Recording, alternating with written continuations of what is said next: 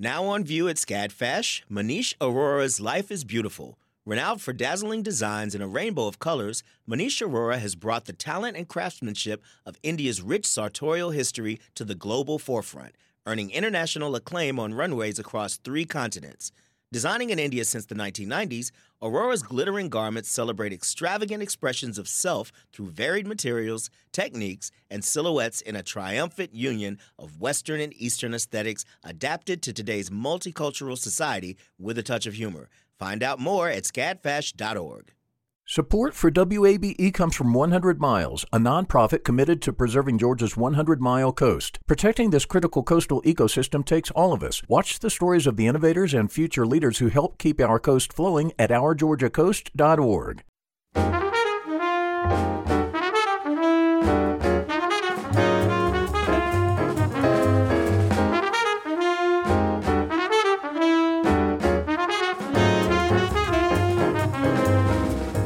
From WABE in Atlanta, this is City Lights. I'm Summer Evans in for Lois Reitzes. Thank you for listening.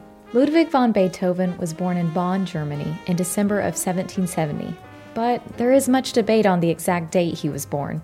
Scholars believe he was born on December 16th due to his baptism being on the 17th. And in that time and place, infants were usually baptized the day after their birth. Later this hour, WABE music contributor Dr. Scott Stewart will share some insights and stories behind one of the greatest composers of all time. But first, let's hear about the mother of the blues.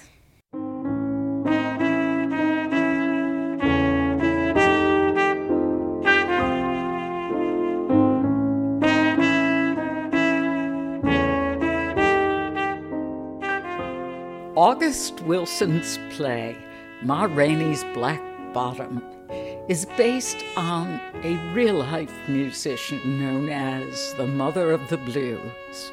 The story is set in a Chicago recording studio in 1927 during the course of a single day. Wilson's drama is stunning. And now there is a film version of Ma Rainey adapted for screen by Ruben Santiago Hudson. Colman Domingo is part of the superb cast. He joins us now via Zoom. Colman, welcome back to City Lights. Oh, thank you so much, Lois. It's so nice to be back here with you. You play the role of Cutler, a trombonist who leads the band. I do, I do. Cutler serves. yes, I'll tell you about him. Yeah. Cutler serves as a, he serves as the proxy for Ma Rainey, who was a legendary blues singer who was openly gay, who was really a pioneer in blues music, known as the mother of the blues. And I'm basically, you know, I'm entrusted to be the band leader, to also be the, and the band leader's role is he's one of the members of the band. He also does Ma's bidding uh, in every single way. And he's also the first person that, you know, recording executives, you know, you know, sort of the systemic racist systems see when when they enter a room. So he's uh, he's the navigator, and he's the one who's trying to keep things on task and serve Ma well, since Ma has sort of granted him power in this structure, uh, especially when they're you know, especially as entertainers, but you name it, as African Americans in 1927 you think we're fighting systemic racism now? there was a whole other story back then. Unreal, unreal. Now, I see Cutler as a diplomat. And part of the reason I think that he represents Ma well and deals with the white recording studio folks is that he's very refined and yes. uh, quite self confident. Hmm. I agree. I agree. It's funny. I, although this one gentleman was, you know, decades later, I sort of found a bit of Nat King Cole in him. Ah. You know, pretty, you know what I mean? Something about having that grace and knowing that, knowing his place in society and knowing that he's trying to um, not ruffle any feathers, knowing how he has to present himself to white America, also, but then he's still essentially one of the men in the band. Yeah, and it was when you had co written, directed the play Lights Out that we last spoke. I'm still hoping yeah. that that will become a movie. Stay oh, tuned. I, I, stay tuned. Stay tuned. Yeah. Minimally to travel with it. I was curious. Do you play trombone? Lois, I learned to look uh, I learned to look as if I play very well, but I, I became proficient enough because the beautiful thing about this film is when we were cast by George C. Wolfe, who was a legendary theater director, he was very sneaky. He didn't tell us how proficient we needed to be. So, you know, you're working with, you know, some of the heavyweights in the theater industry and in the film industry, and you you took it to task. You you just wanted to be amazing. So they sent you coaches to wherever you were, and you just absorbed as much as possible because and then also you knew that Branford Marsalis was uh, our music director and supervisor. And so you wanted to please him. So you didn't want to let anyone down, especially yourself. So we studied a lot uh, for five weeks and had uh, extensive training. Please come home to me.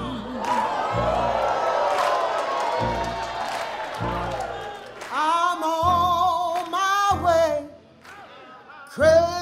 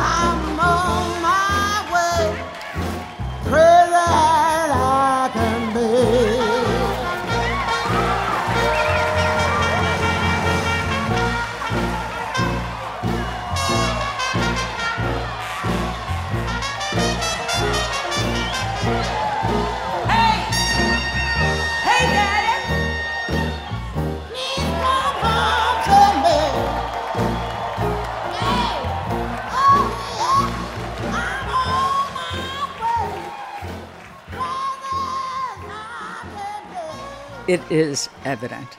I mean, mm. I, the first time you did that slide, I thought, damn. he played in a high school marching band. I love it, Lois. If I got you, Lois, if I got you, I think I did my job well. There. Thank you, Lois. well, well deserved. I think I have mentioned to you we have a close friend here in Atlanta, the Reverend Dwight Andrews. Yes who wrote the original music for the Broadway production of Ma Rainey. And my husband and I were so amazed by the music on stage when we saw the show in 1985. We couldn't figure out if they were musicians who could act or actors who were able to play those instruments. And when I met Dwight, I asked him, How did that work? And he laughed. He said that he worked with August in the casting because the musicians had to be believable.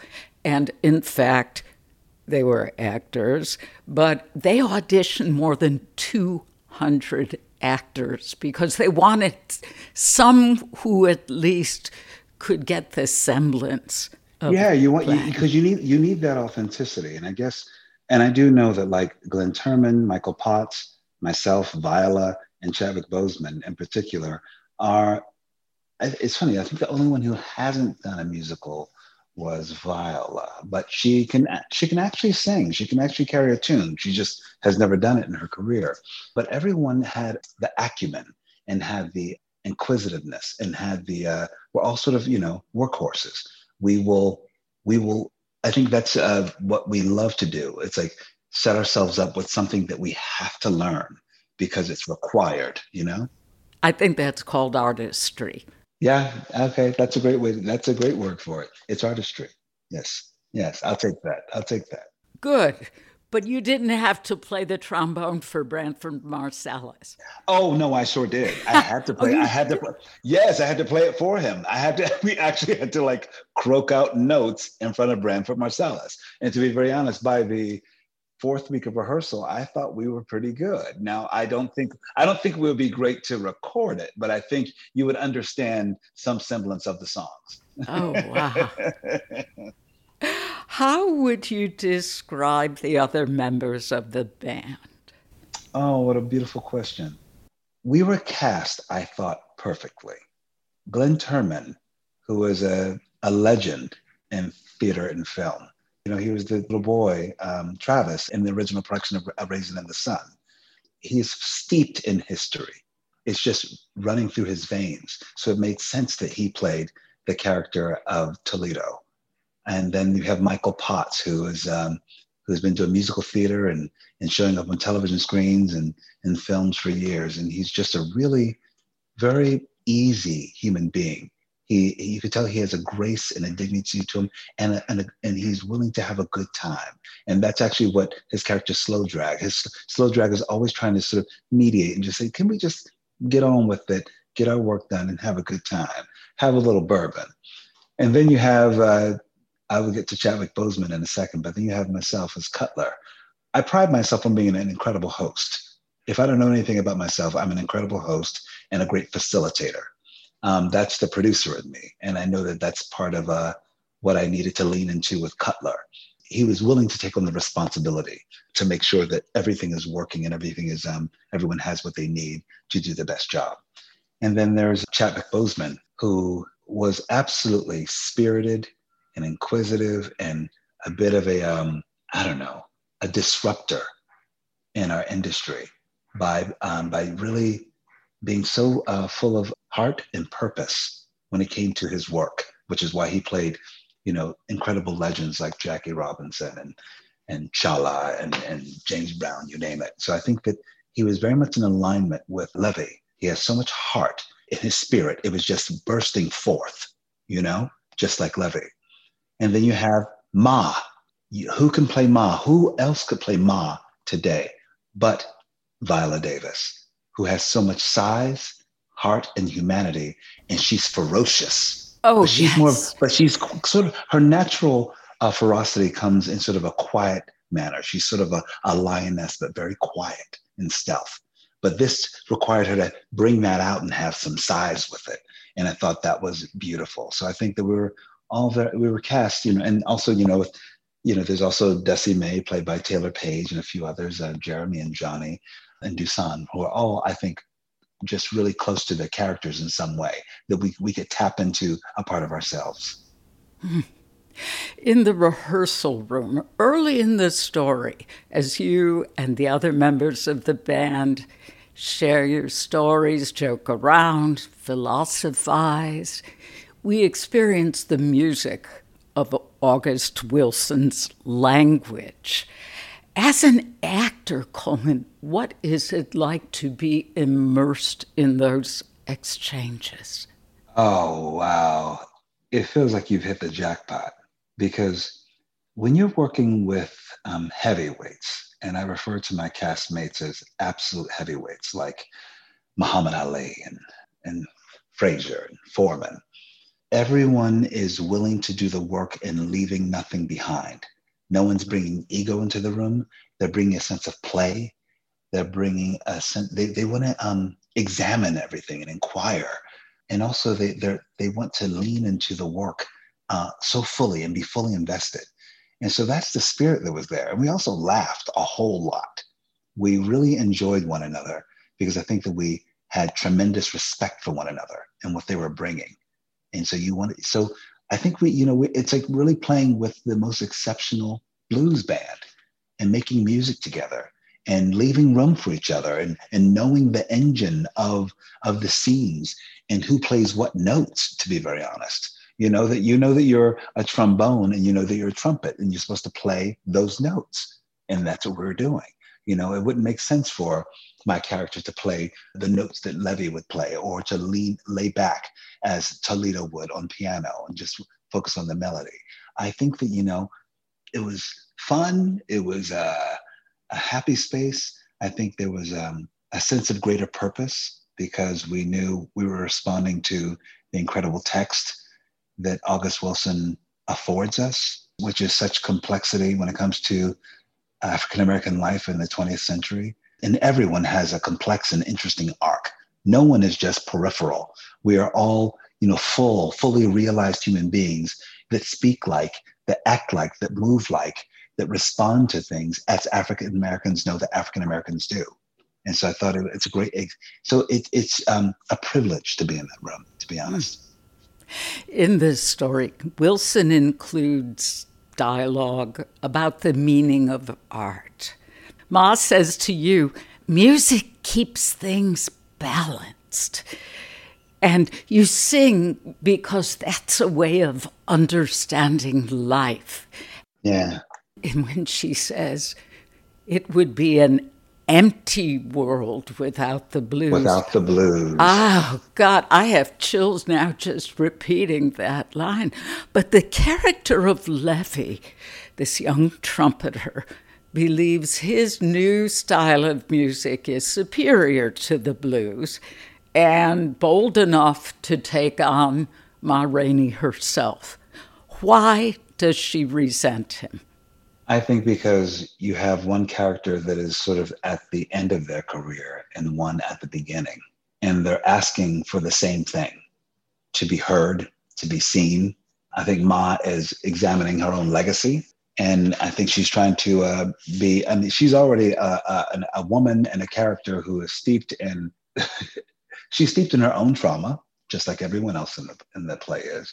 She is also a pioneer. I mean, she's in a male dominated industry. She is an openly gay African American woman in 1927. Good Lord, she's fighting so many systems.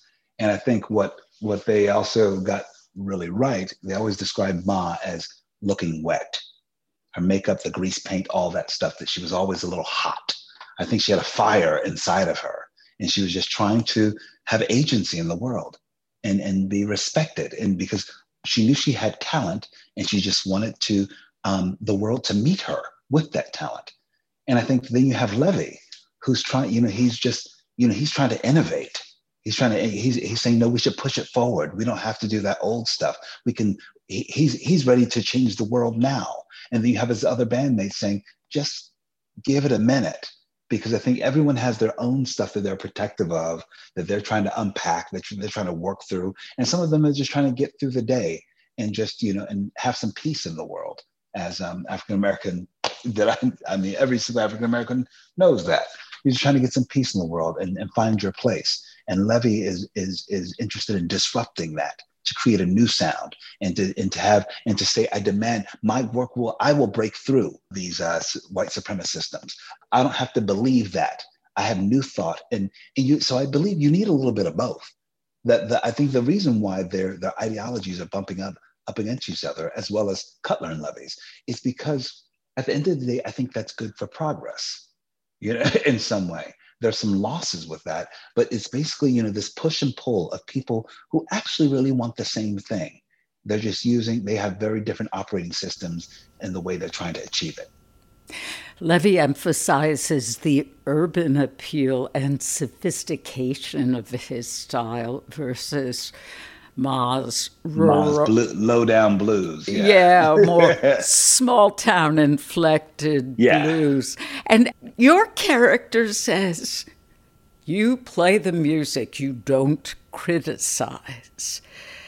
Yet I have the sense that were it not for Ma, the band might enjoy playing some of the jazz that's. I, you know what? That's a well, that's a great observation, Lois, because I actually thought part of one of my character's secrets. I believe that you know an actor likes to imbue their character with a secret. I believe that Cutler really truly admires Levee. He really does.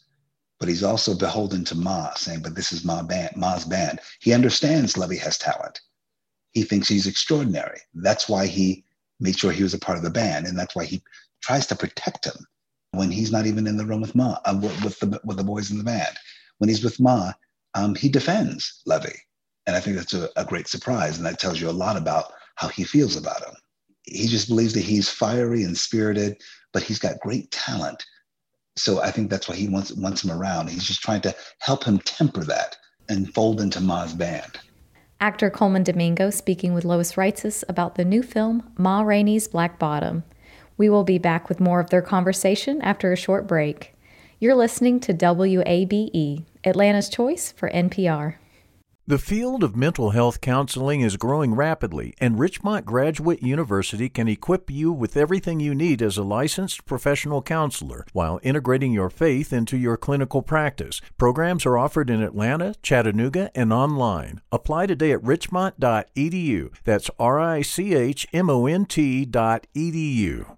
You love free, and at Ameris Bank, so do we. That's why we're proud to offer worry free, hassle free Ameris Bank free checking. Manage your money your way with convenient access to digital, mobile, and telephone banking, all with no monthly service fee or minimum balance requirements. At Ameris Bank, we're with you. For more information or to open an account, visit our local bankers in person or online at amerisbank.com slash free checking. Other fees such as overdraft fees may apply. Ameris Bank, member FDIC, equal housing lender. This is City Lights on WABE. I'm Summer Evans, and for Lois Reitzes, thank you for listening. Let's return to more of Lois's conversation with actor Colman Domingo. He plays Cutler in the new film Ma Rainey's Black Bottom. The film was based on August Wilson's play of the same name. The film will be released in select theaters and on Netflix December 18th.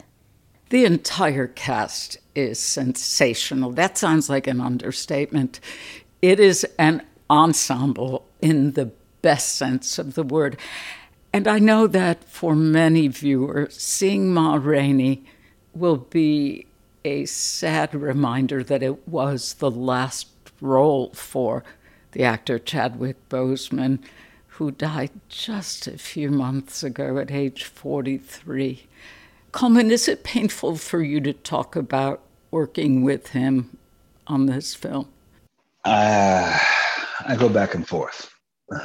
Most of the time, I think it's a, an honor and a joy.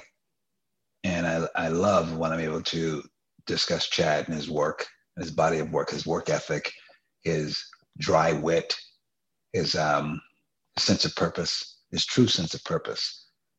So I, I love talking about that because I also want to remember him um, with all that life that he had and how alive he was. I think that's my last memory of him. I didn't see him when he was ill. I saw him when he was, well, he was ill, but the person that I saw was very much alive and with good humor and great spirit and open.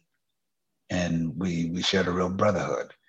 And then there are times like I would even say an hour ago when I I was preparing myself for some more interviews, and uh, you know I'm getting a lot of questions about Chad, and I wanted to get some more context. And so I watched his uh, commencement speech uh, for Howard University, where he received his Doctor of Humane Letters. And it was a commencement speech, but then he actually turned it into a sermon.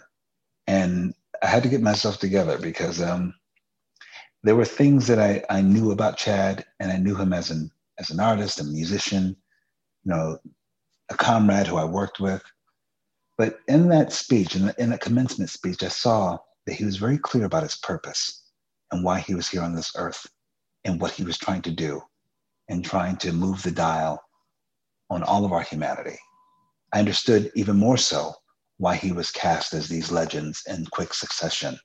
And that's an extraordinary feat for any actor because he had that sense of purpose in him that he wanted to, I, I don't know, tell great stories about incredible Black men I didn't want to force you to talk about it if you didn't want to. Oh no! I listen, Lois. You and I are old friends now. I don't mind sharing with you. Yeah, bless you. Now, though the action takes place in 1927, watching this film is eerie, almost terrifying in how much it relates to our moment in 2020 in the first few minutes Ma Rainey is confronted and insulted by a policeman.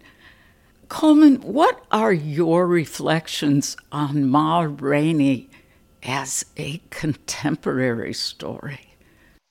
I think it's always important for us, especially as Americans, to dive deep into history and find out more about ourselves so we can move forward. We, you know, we have amnesia as a country, and uh, because it's deeply painful. But I think if we show the systemic problems that have been in place for many years with many individuals, individuals just trying to, you know, find some agency in the world, I think that we could have a bit more empathy to one another, a bit more compassion.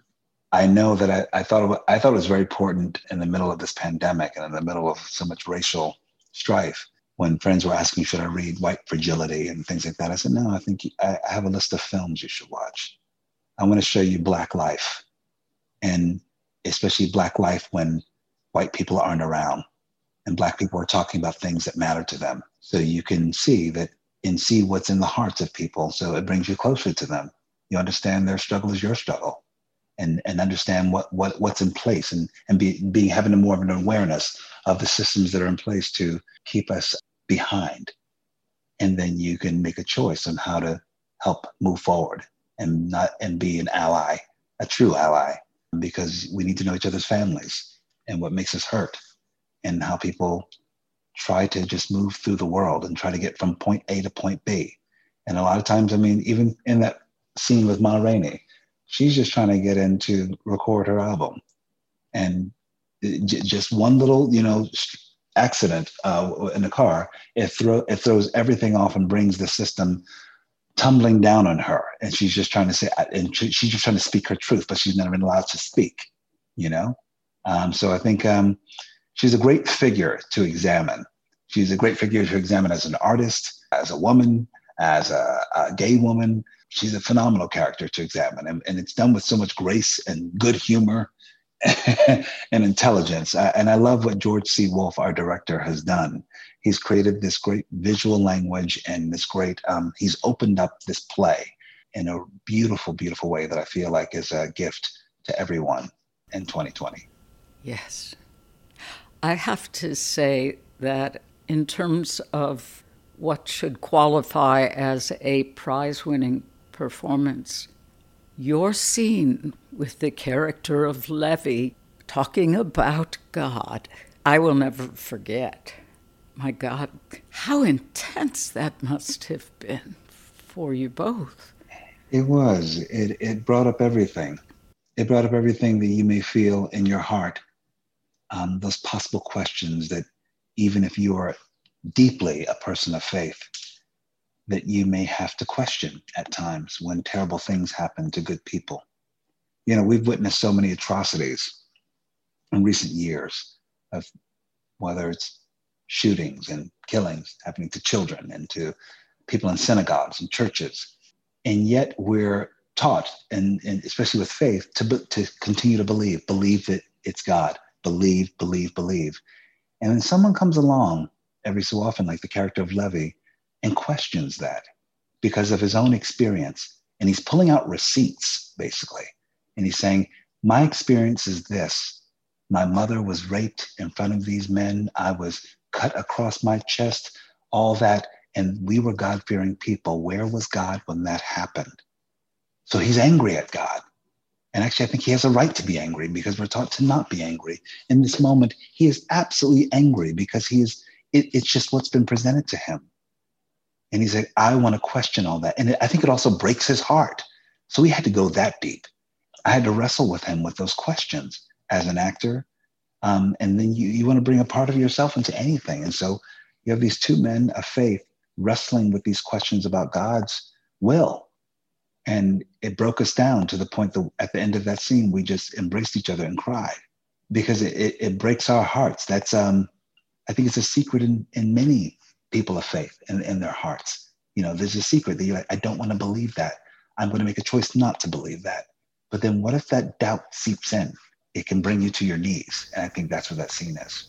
Actor Colman Domingo speaking with Lois Reitzes. The film Ma Rainey's Black Bottom will be released in select theaters and on Netflix December 18th.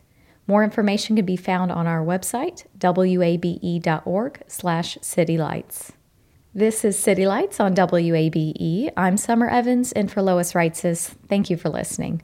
December 16th marks the 250th birth anniversary of the legendary composer Ludwig van Beethoven. WABE music contributor Dr. Scott Stewart joined Lois to talk about the influential life of Beethoven in our 250 Beethoven series. He began by explaining how Ludwig's life can be broken up into four distinct time periods. So, that first time zone that we look at, which goes from when he was a kid up until about 1802 or so, includes pieces that he wrote when he was younger, uh, which we call juvenilia, and music that he composed that reflected the world that he grew up in. So this is Viennese and German classicism. The emphasis here is on balance and clarity and a kind of emotional restraint. Not that it was without emotion, but it was often held in check compared especially to what would be coming up in the wildness of the Romantic era. So, in this time, we see Beethoven experimenting with piano writing, especially his sonatas.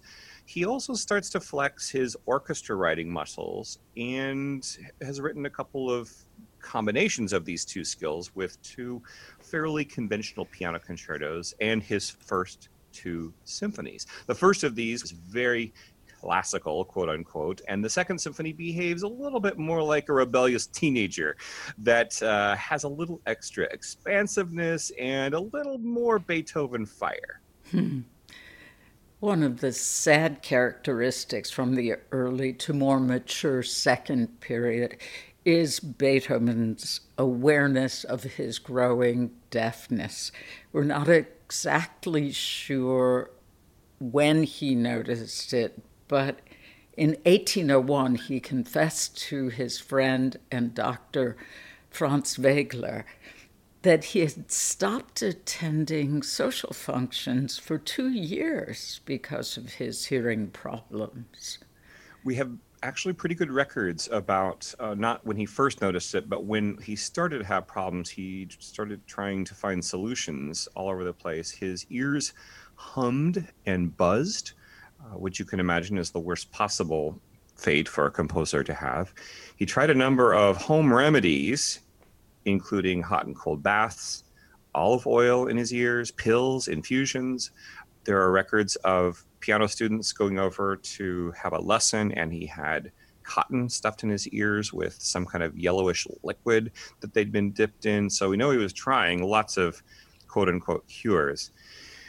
And so it must have been really difficult for him to know that it was happening and that it was getting worse.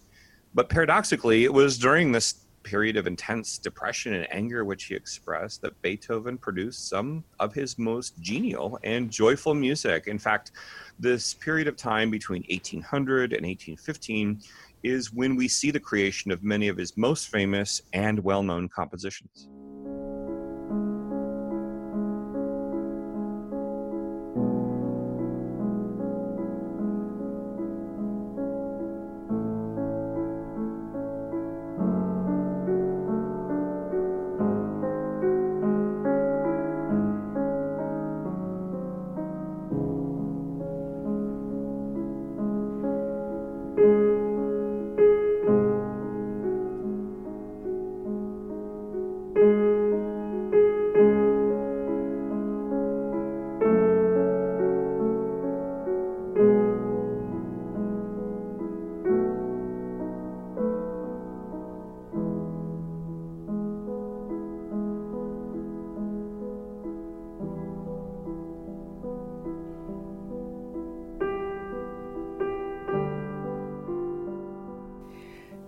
Exquisite piano sonata number 14 in C sharp minor, known as the Moonlight Sonata of Beethoven. We heard Daniel Barenboim in that recording. The tempo is marked quasi una fantasia, almost a fantasy. Music critic Ludwig Rellstab praised the work, comparing it to moonlight shining on a lake. But that was after Beethoven's death. That was already it, well into the 19th century. Correct. There were only a couple pieces published during Beethoven's life that had a little subtitle. attached to it. And so that is an, a, a, very important point that it was often publishing companies and marketers that kind of uh, colored up the, the, the marketing presentation of some of this music after Beethoven had died. And we're going to start talking about all the different ways that Beethoven was revolutionary in his composing. And you can look at different aspects of music like melody and harmony and rhythm and time and modes of expression. And when you talk about individual instruments like the piano, um, using pedals, and how pianos started to be developed during this time to have much larger range on the right side, the higher side, and the left side, the lower side of the piano. And Beethoven really addressed all of these aspects of music composition in turning this corner from the classical era into the romantic era. So here he has the sonata, which has been well fleshed out by Mozart and Haydn and others during his youth. Typically, a sonata is kind of like an Oreo cookie. It has three parts. It has a fast part and a slow part, and then another fast part. And that was kind of the typical form of a sonata. And it could be for piano or other instruments like violin. And with the Moonlight Sonata, this is the 14th sonata, Beethoven breaks with this tradition of fast, slow, fast, and starts the piece with this very famous adagio or slow movement. And he marks this movement senza sordini, which means without mutes or without releasing that damper pedal, which makes it much more smoky and gooey and echoey um, for a, a, different kind of effect than you would have heard in the cleaner, clearer classical presentation. And I will admit, Lois, you're a much better pianist than you would ever admit, and much better than I, with my two index fingers pointing, could ever be. but, uh, you know, some amateurs can give the old college try at the famous opening movement because it's really slow. Now, to play it musically well, it takes a great master. But when you get to this third movement, this is really moving into the realm of the well practiced virtuoso pianist.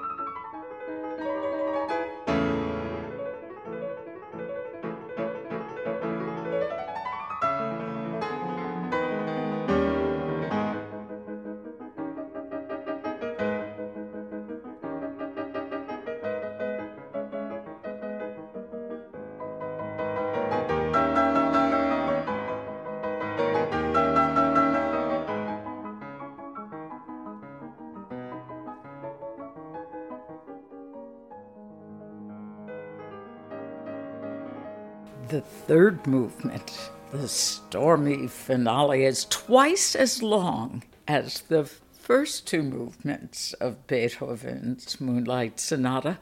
Beethoven may have been inspired by the improvements in piano technology in the 1800s. They had more notes. You mentioned the sustaining pedal, Scott, and they were physically larger. So they opened up great new possibilities for Beethoven's huge range of volumes and intensities, and he made the most of this new technology. He did, and he actually wrote about this piece in his diaries. Surely I've written better things. and this may be so, but this piece has been recorded by more than 80 different professional pianists and is played the world round. And it remains one of his most treasured compositions. Scott Beethoven only held one appointment by the court orchestra in Bonn when he was a very young man. Otherwise, he was a free agent, if you will. When he had established himself in Vienna in his late 20s, he didn't even look for work with the government or the church. Instead, Beethoven was supported by a group of patrons, and he was able to earn a living that way, which granted him a tremendous amount of artistic independence. And fortunately for Beethoven, the musical diet of the aristocracy was chamber music. He composed piano trios and string trios, sonatas for piano and cello and violin. And in 1798, Beethoven was commissioned by one of his patrons, this is Prince Franz Maximilian Lobkowitz, to p- compose six string quartets. So that's four movements each. Now, success with the string quartet genre really was an entry point into another level of musical composition for Beethoven and another level of the aristocracy. So it guaranteed him further sponsorship and financial success. Beethoven spent about two years focusing on string quartet writing, making constant revisions. He probably felt a bit of heat from the very well established canon of Mozart and Haydn. Supposedly, Beethoven copied out Mozart's entire string quartet in A, Köchel 464, in order to get a feel for how quartets should be written, getting it into his hand in his mind's ear and seeing that Mozart on the page. He thought he could somehow imbibe it and channel it. Yeah. And these six quartets that he wrote were published in 1801. This is the same year as the Symphony Number One by Beethoven. The first of the quartets, the Opus 18 Number One, is in F major, the happy little key, and it ended up demonstrating Beethoven's composing style in the string quartet genre, which as you say, did not come easily, and he spent lots of time reflecting and practicing on. Yeah, Mozart was legendary for composing in his head and then transcribing the music in score form with almost no errors or revisions. This was genius. Manuscripts of Bach and Mozart are spotless and perfect in their own hand. Beethoven, on the other hand, seemed to struggle over every note. His scores are chaotic, messy, and indecipherable notes, crossed out measures and scratches, kind of like the man himself. Yes, and I'm kind of if there if he were podcasting, I'm sure there would be lots of bleeps and bloops that would have to be edited out. I just get the feeling that he really, really worked, and I think that's one reason why uh, we love Beethoven so much. We sometimes view Mozart and Bach and others as these musical deities that were, you know, perfect in every way and didn't have struggle and stuff just came. That's oversimplified, of, Of course. course. Of course, they all worked. But Beethoven clearly had to um, really sit down, and maybe there was some insecurity, maybe there was experimentation. There just was a real human being with flaws and doubts behind the writing. And it's it's kind of fun to look at the sketchbooks and see how hard he really worked before the final product was produced. The first of these quartets, the Opus 18, number one in F major, he sent the entire score to a friend of his with the instructions do not circulate this, do not show it to a soul. And in the meantime, while it was being looked at, he kind of redid the entire piece. And you can compare the one he sent to his friend with the final one. It's every measure has been changed, every single measure. But it's a stunning first string quartet. Here it is, the string quartet in F major.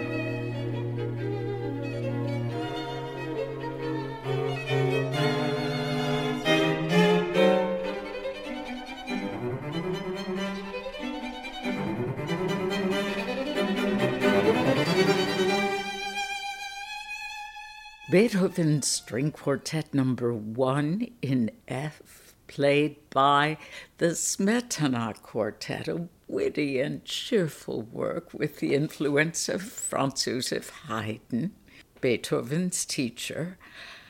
But the players have to deal with Beethoven's faster tempos, as well as his challenging and complex musical lines crossing each other, what's known as counterpoint. So while it's graceful and balanced like the works of his predecessors, in this string quartet we begin to detect an edge. Yeah, it's kind of like the growth chart that a lot of families keep on their wall as their kids get taller. you can start to measure Beethoven's Beethovenness through the development of these early quartets. The second string quartet in G is also a very sunny piece. Again, thinking about what was going on psychologically in Beethoven's personal life, remarkable that he's churning out this really delightful music. The fourth movement is especially playful. I just love it. And the, the cello kind of takes the lead here by inviting all the other kids in the quartet to come out and play. Yes, Scott, and I am reminded of my freshman year in college when um, my theory professor made the point of demonstrating that composers don't have to be happy to write happy sounding music. And similarly, you can be blissfully happy and write tragic sounding music. Same with playwrights and authors, of course. This second string quartet earned the nickname Komplimentierungsquartett, or the Quartet of Bows and Curtsies. This playful work is full of good humor and wit, but Beethoven still asserts his individuality in the form of dramatic thrusts and surprises. Yeah, and this is also one of the quartets where we get a glimpse of Beethoven's later practice of interrelating thematic materials among different movements in the work. The older practice was just to have four contrasting movements that may or may not have been able to be played by themselves. Now Beethoven's starting to think more holistically in, in connecting ideas among different movements. This will also start to happen in his symphonies pretty soon. So the bridge or the transition theme of the first movement of the second quartet is a really sweet little tune that sounds like this.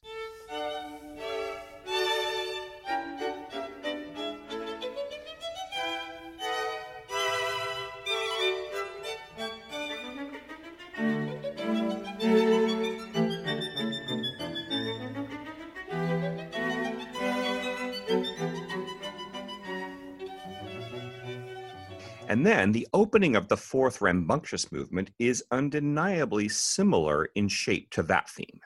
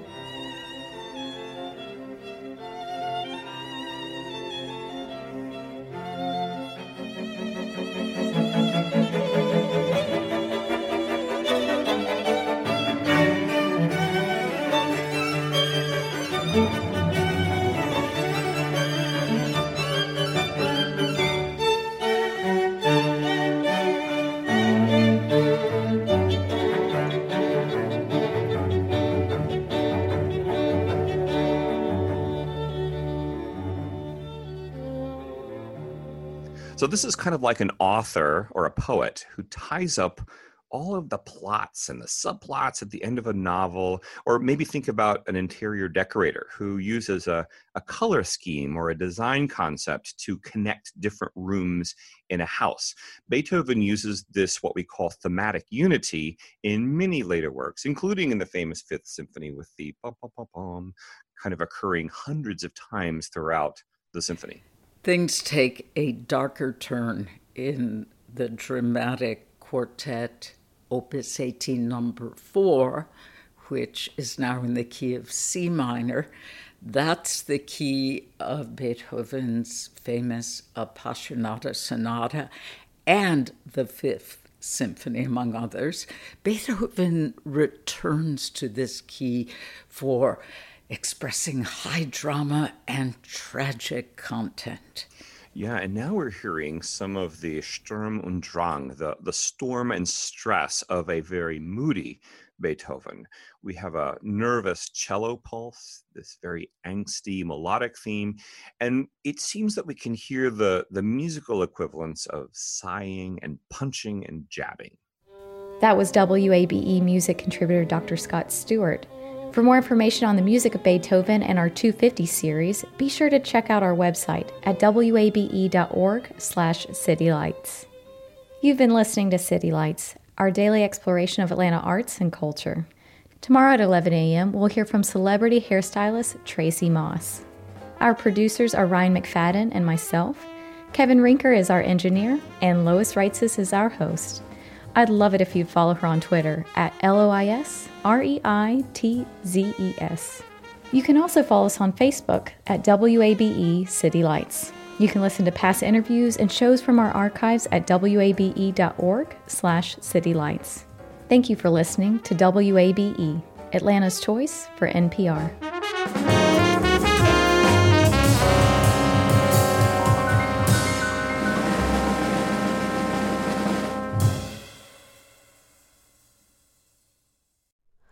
Hi, it's Terry Gross, the host of Fresh Air. We bring you in depth, long form interviews with actors, directors, musicians, authors, journalists, and more. Listen to our Peabody Award winning Fresh Air podcast from WHYY and NPR. Have you donated to WABE yet? I know you've heard us talking about why it's important, but it doesn't have to be this big decision. You can give at whatever amount fits your budget. It can be a spur of the moment thing you already get so much out of public radio, so just go for it. Visit wabe.org/donate and become a member right now. And thank you.